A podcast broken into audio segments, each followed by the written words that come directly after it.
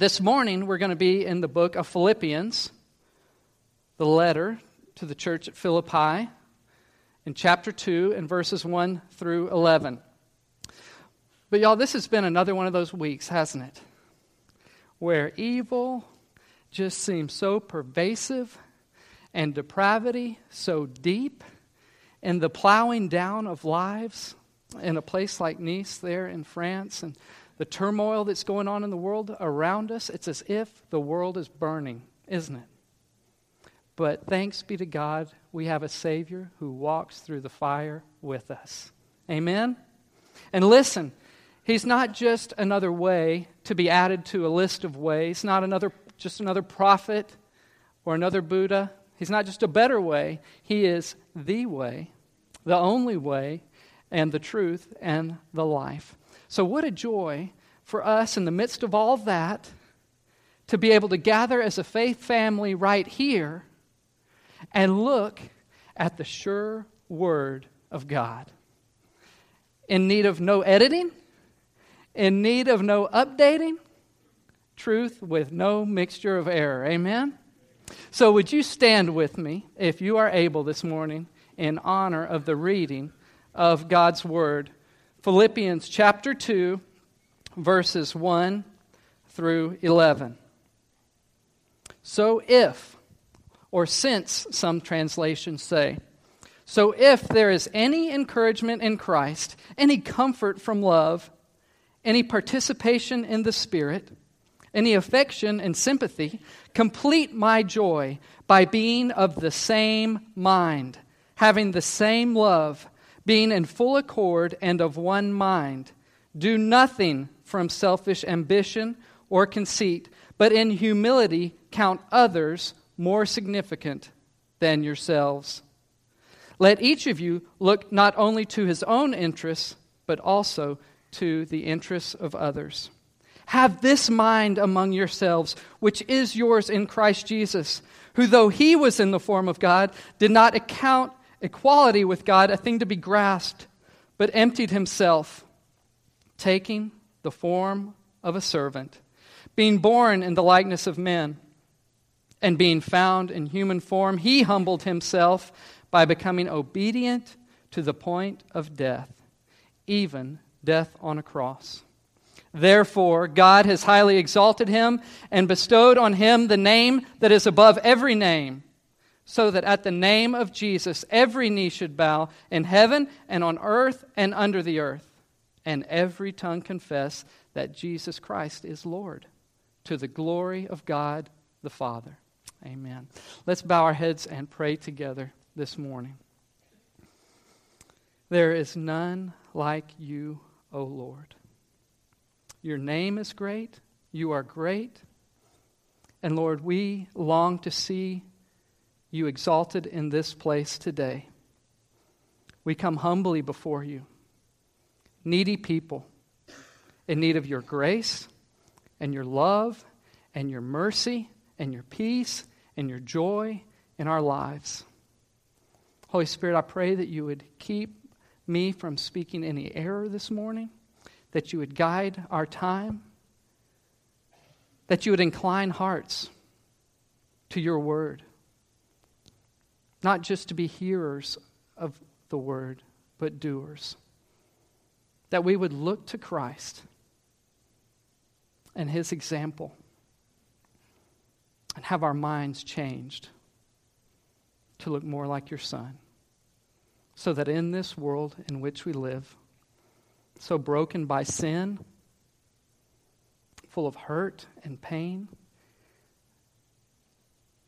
that we would be a wonderful witness, a light pointing people to Jesus.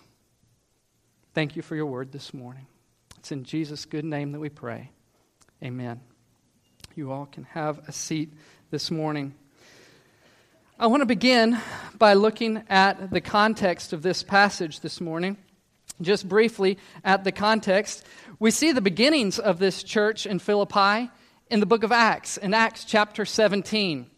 We've been preaching through Acts before summer, and there in 17, you see the beginning of this church. And you can just imagine as Paul was inspired by the Holy Spirit to write this letter to that church, to that group of believers there in Philippi, that he would have remembered fondly meeting Lydia, that businesswoman there in Philippi, and having the privilege of leading her and her family to Christ and seeing them grow in their faith. Or even he might have remembered that night that he spent at the home of a Philippian jailer after being chained up and after an earthquake and seeing God work in the life of that Philippian jailer and his family.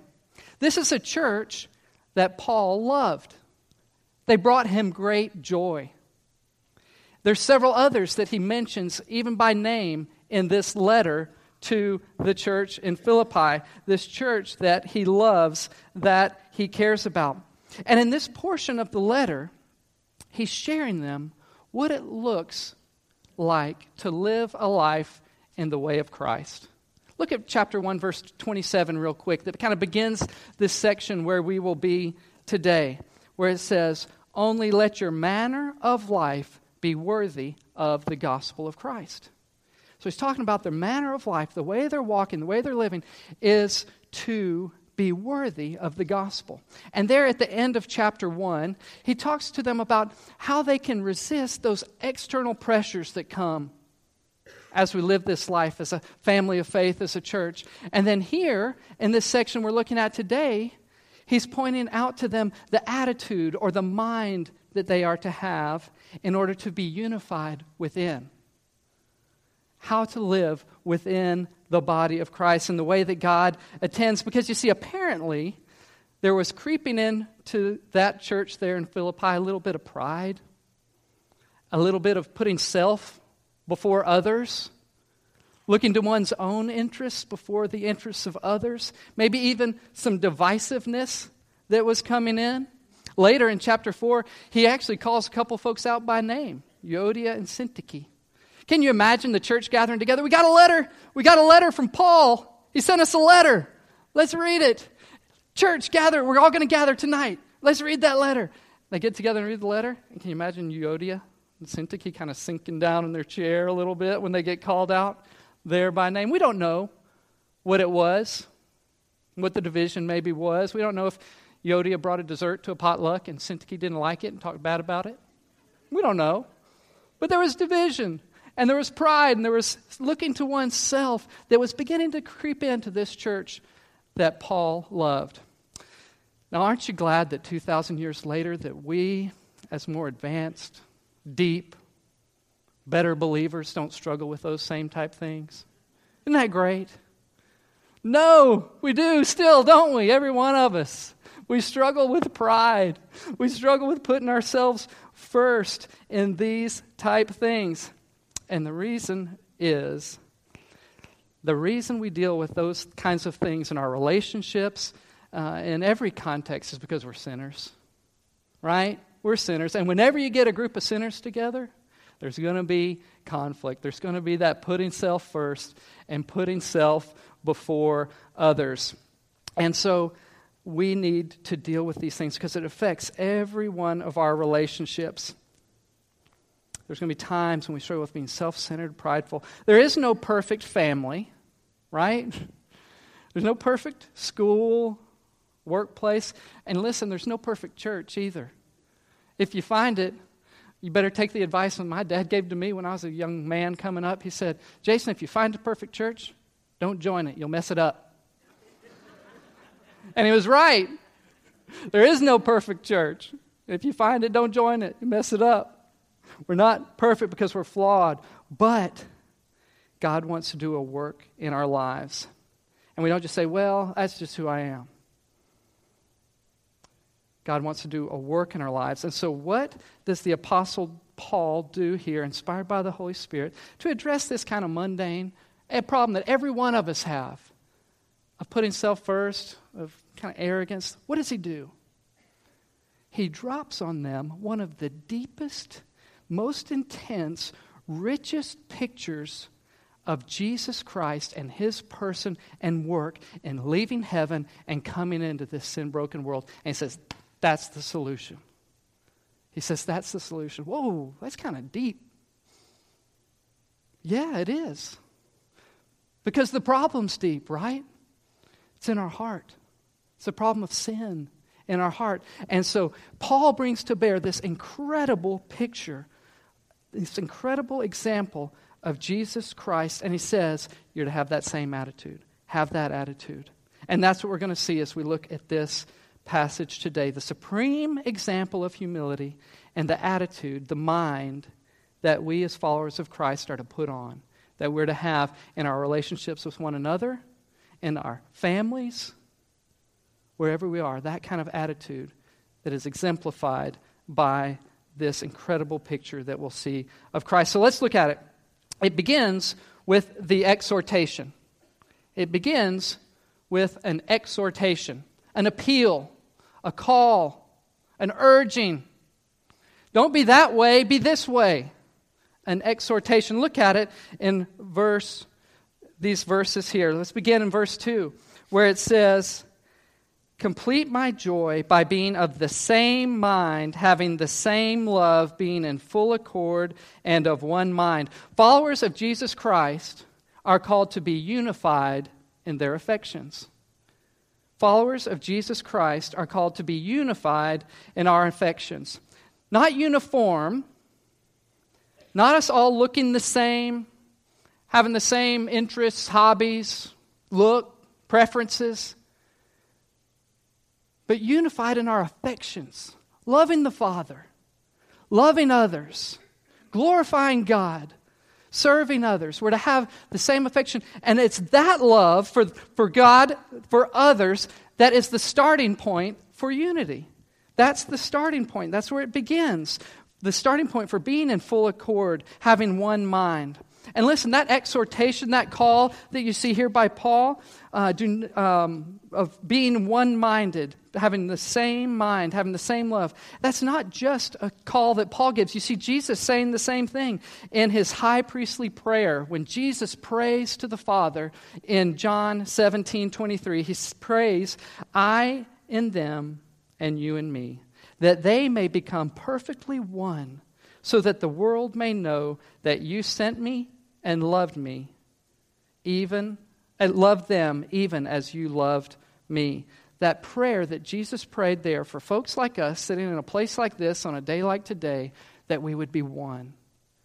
As a wonderful testimony a wonderful testimony. And then that same love Jesus called for in John 13. A new command I give to you that you love one another just as I have loved you. You are also to love one another. By this, all people will know that you are my disciples if you have love for one another. There is to be a unity amongst the bride, amongst brothers and sisters in Christ, that is centered on and anchored to our love for God and our love for others. That's where we have one mind, one heart, that wonderful unity. But not only that, followers of Jesus are also called to be humble in our attitudes. Followers of Jesus are called to be humble in our attitudes. Look at verses 3 and 4. Do nothing from selfish ambition or conceit but in humility count others more significant than yourselves. Let each of you look not only to his own interests, but also to the interests of others. Listen, our thinking should not start and end with ourselves.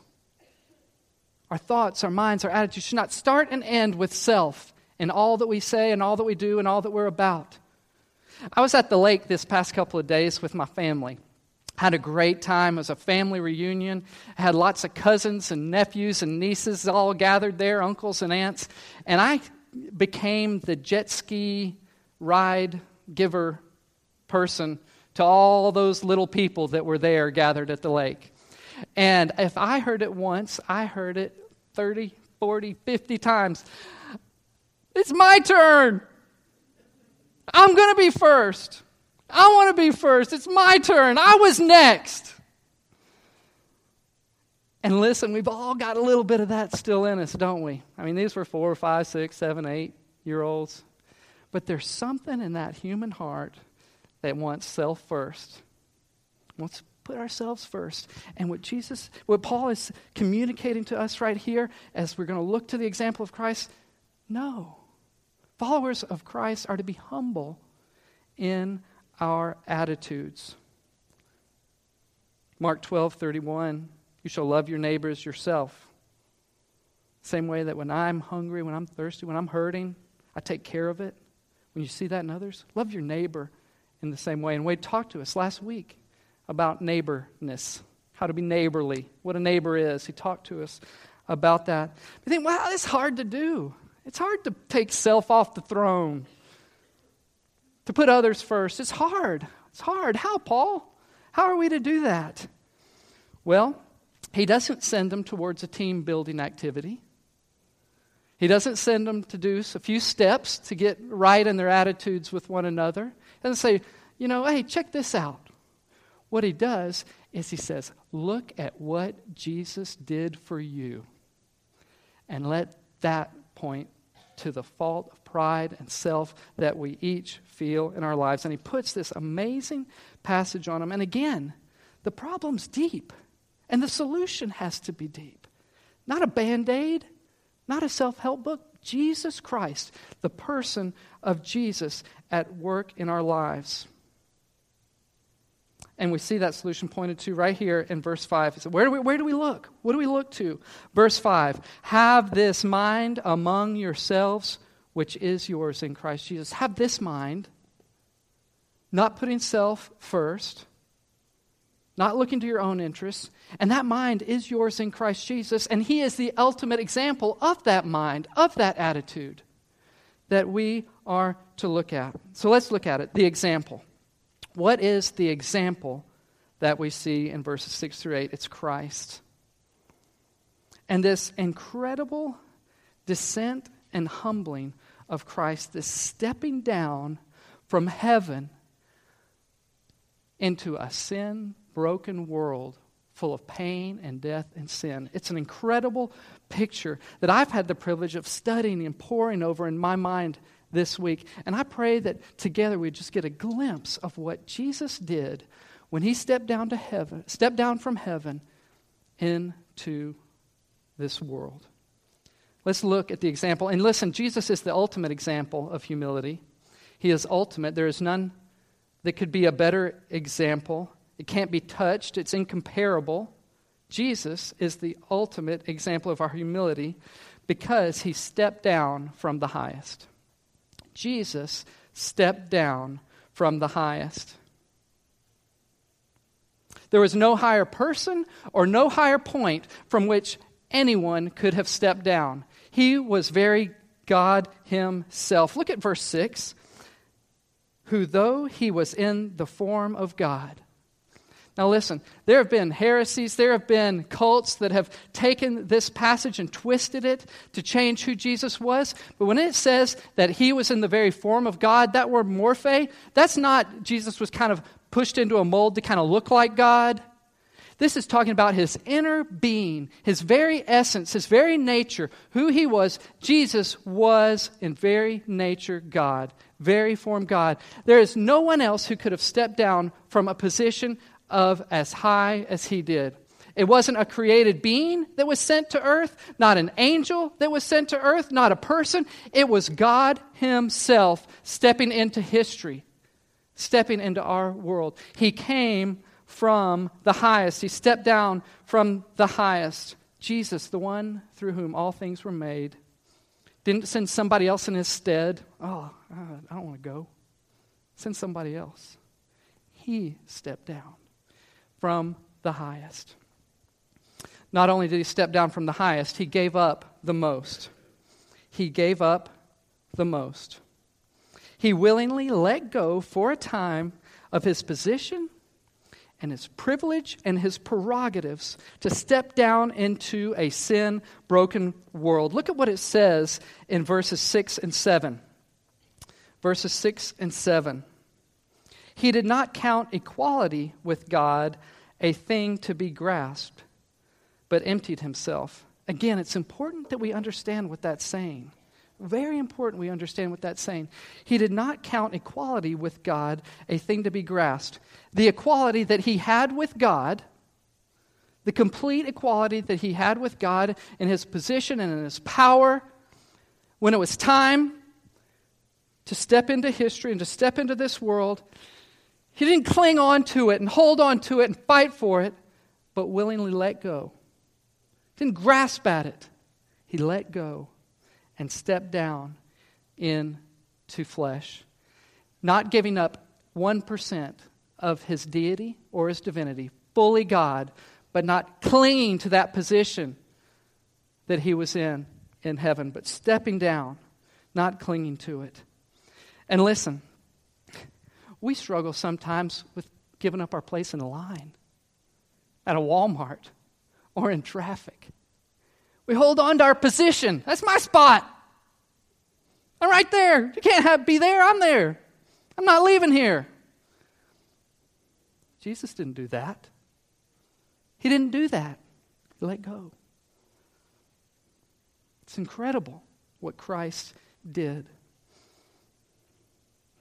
If somehow we could be lifted up into heaven right now, that very real place, into the presence of the Father, seeing His glory, that place with no pain, no sickness, every tear wiped away, there wouldn't be one of us who would say, you know, this is nice, but I'm just ready to go back to Hernando.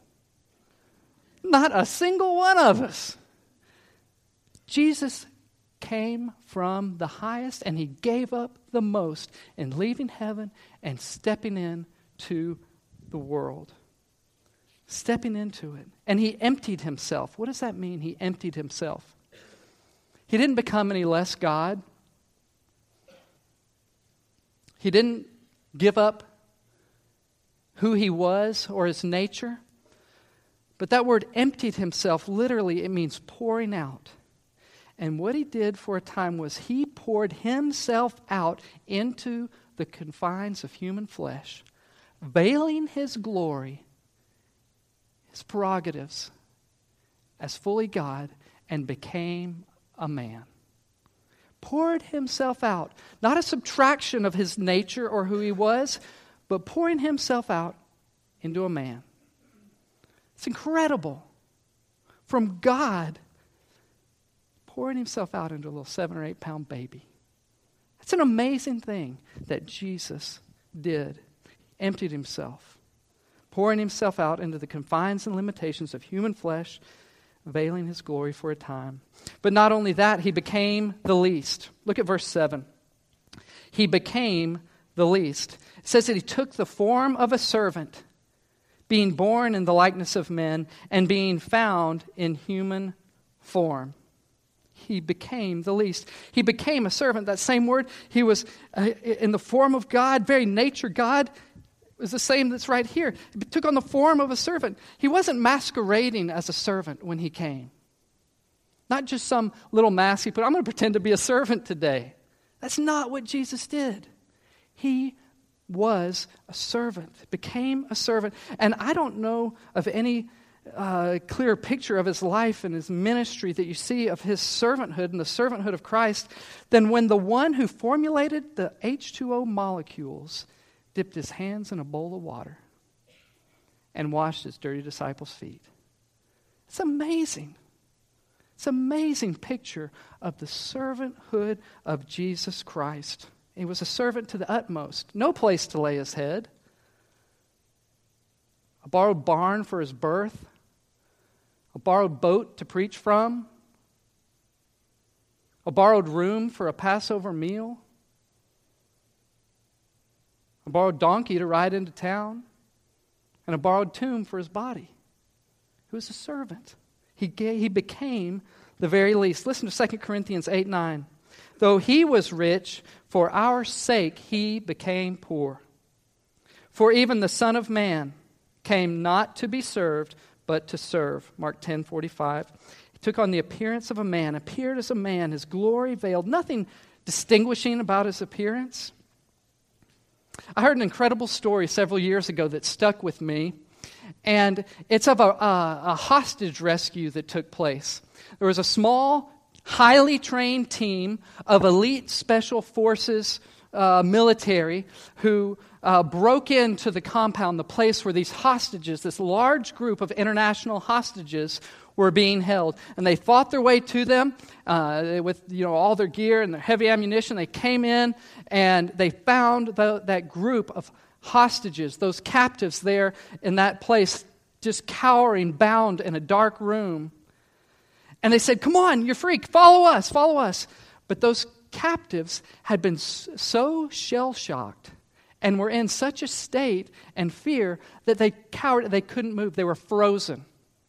And so one of those quick thinking, elite special forces members took off his cover with that night vision goggles, laid it aside, took off his body armor and laid it aside, and his weapon, put it down, and then looking dirty and tired, sweaty, crawled and embedded himself amongst the captives and crouched down with them and got down in the midst of them.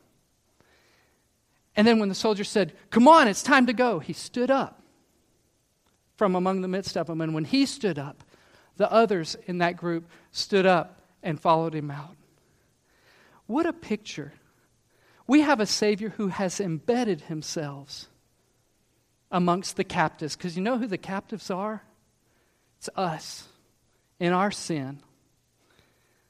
That soldier was still a fully trained, elite, special forces operative, but he took that, hid that fact from those that were captive, didn't show it to them, and he came down and hid himself and showed them the way of rescue. That's an imperfect, incomplete picture of what Jesus Christ did. So much better what he did in taking on flesh, becoming the least, and providing a way for our rescue and our deliverance. Not only did Jesus, in his example of humility, step down from the highest, give up the most, and become the least, that would have been enough. That's enough, right? He died the worst. He died the worst. Not a kind of clean, sanitized death and peace and quiet somewhere at a ripe old age. You know, it didn't look like that. It was painful. It was drawn out on full display for a mocking world to witness and to see. Agonizing death that Jesus died. And listen, that's the ultimate purpose in his stepping down and laying aside rights and privileges and obeying the Father and giving his life on the cross so that we might have life. Matthew 20, 28 says, He gave his life as a ransom for many. He is the ultimate example because he humbled himself unto death. Jesus, through whom all things were created. This is incredible, this picture of this stepping down that Jesus did from Creator to Bethlehem all powerful, all knowing God in the hands of human parents. The one who had created everything, having calloused hands, working with some wood as a carpenter. Jesus taking on flesh and stepping down in this world. Why would he do such a thing? Why? Why would he do all that? Because he loves you and he loves me, and he demonstrated his love for you, and he demonstrated his love for me, and that while I was yet a sinner, Christ died for me. Christ died for you. And listen, when we look to this example of Christ, when we look to that, it crushes every thought that I might have towards my wife of, she was the one that was wrong. I'm not going to forgive her until she apologizes to me. When we look at what Jesus did, it crushes, it kills thoughts of, you know what? I'm not going to talk to him until he does this, this, this. It erases thoughts of, this is my time now. I have my right to this. Don't bother me now, please. Doesn't it? When we look to Christ and what he did on our behalf, what an incredible picture of humility that Paul says have this mind in you, which is yours in Christ Jesus. Let Jesus change your mind. Have this attitude. What a difference that would make in your family, right? If we started looking to Jesus and living in that, well, what a difference it would make in this church. What a difference it would make in our lives if we took on that mind of Christ and sought to have that mind which is ours in Christ. But I want to tell you there's a couple of things that I want to point out that I believe are very important to distinguish between as we look to this example of Christ and seeking to be like him.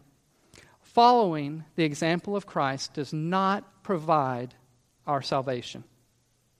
Following the example of Christ does not provide our salvation. What do I mean by that is this is a picture not of how you can get to heaven, but how heaven came to you. It's not what, what would Jesus do doesn't save us, it's what Jesus did that saves us. And coming and dying on the cross for our sins, living a perfect life that we couldn't, paying the penalty for our sins. That's what saves us. Following the example of Christ does not save us. And there are some that would cling to the hopes that, well, I'm going to try hard enough and I can get into heaven. I'm going to be good enough. I'm going to be a member long enough. I'm going to attend enough services or enough religious practices. It won't do it. It won't do it. But following the example of Christ is our means of sanctification. God at work in us. It's our means of sanctification. It's not works of righteousness, but worked out righteousness. A couple of weeks ago, Wade defined sanctification this way the continual process whereby God makes Christ followers more like Christ the continual process whereby God makes Christ followers more like Christ. When I was a little kid, I had a t shirt. And it said, I was about two or three year old little boy. And a t shirt said, Please be patient. God's not finished with me yet. And I think it got me out of some spankings when I was a little guy. I think there were a couple of weapons I deserved, and maybe my mom looked at me and saw that, and I got out of them. I hope so. But you know, the deal is, I still need that t shirt. Not that one, it would be real too small, but a bigger one. I need that t shirt. Please be patient. God's not finished with me yet. Each one of us does, right? As long as we have breath, God is doing a sanctifying work in our lives. A sanctifying work in our lives. And so we look at this example for our sanctification that Jesus gives. Are we willing to give up position, privilege, and right? Or do we cling to it? That's mine. That's my spot. That's my right. Or do we give it up? Are we willing to be least? Are we willing to be last? What's our extent? What's the extent of our willingness to die to self? Jesus is the pattern for us to follow in every area of our lives. I love 1 John 2 6. Whoever says he abides in him ought to walk in the same way in which he walked. Whoever says he abides in him ought to walk in the same way in which he walked. And listen, our sanctification is more than just us trying to be like Jesus. It's an incredible coming together, cooperation of our disciplined obedience to the word and ways of the Father and to the ways of Christ and then a working of the Holy Spirit renewing our minds. Those two things working together, conforming us into His Son. So we seek to be followers of Christ, trusting that His Holy Spirit will work in us. God purposing to conform His people into the image of His Son. We are to have that attitude and mind of Christ. And after that, Praise God, the story doesn't end there, right? We see this wonderful exaltation. The exaltation. Look at verses 9 through 11 with me. Beautiful verses. Therefore, Therefore, because he humbled himself, because he was obedient to the Father, therefore God has highly exalted him and bestowed on him the name that is above every name, so that at the name of Jesus every knee should bow in heaven and on earth and under the earth, and every tongue confess that Jesus Christ is Lord to the glory of God the Father. We don't follow the example of Christ seek to put on the mind of Christ and have the attitude of Christ so that we will be exalted. We do it so that Jesus will be exalted. We seek to follow his ways so that he'll be exalted in this church. We seek to follow him so that he'll be exalted in our families, in our schools, in our workplace.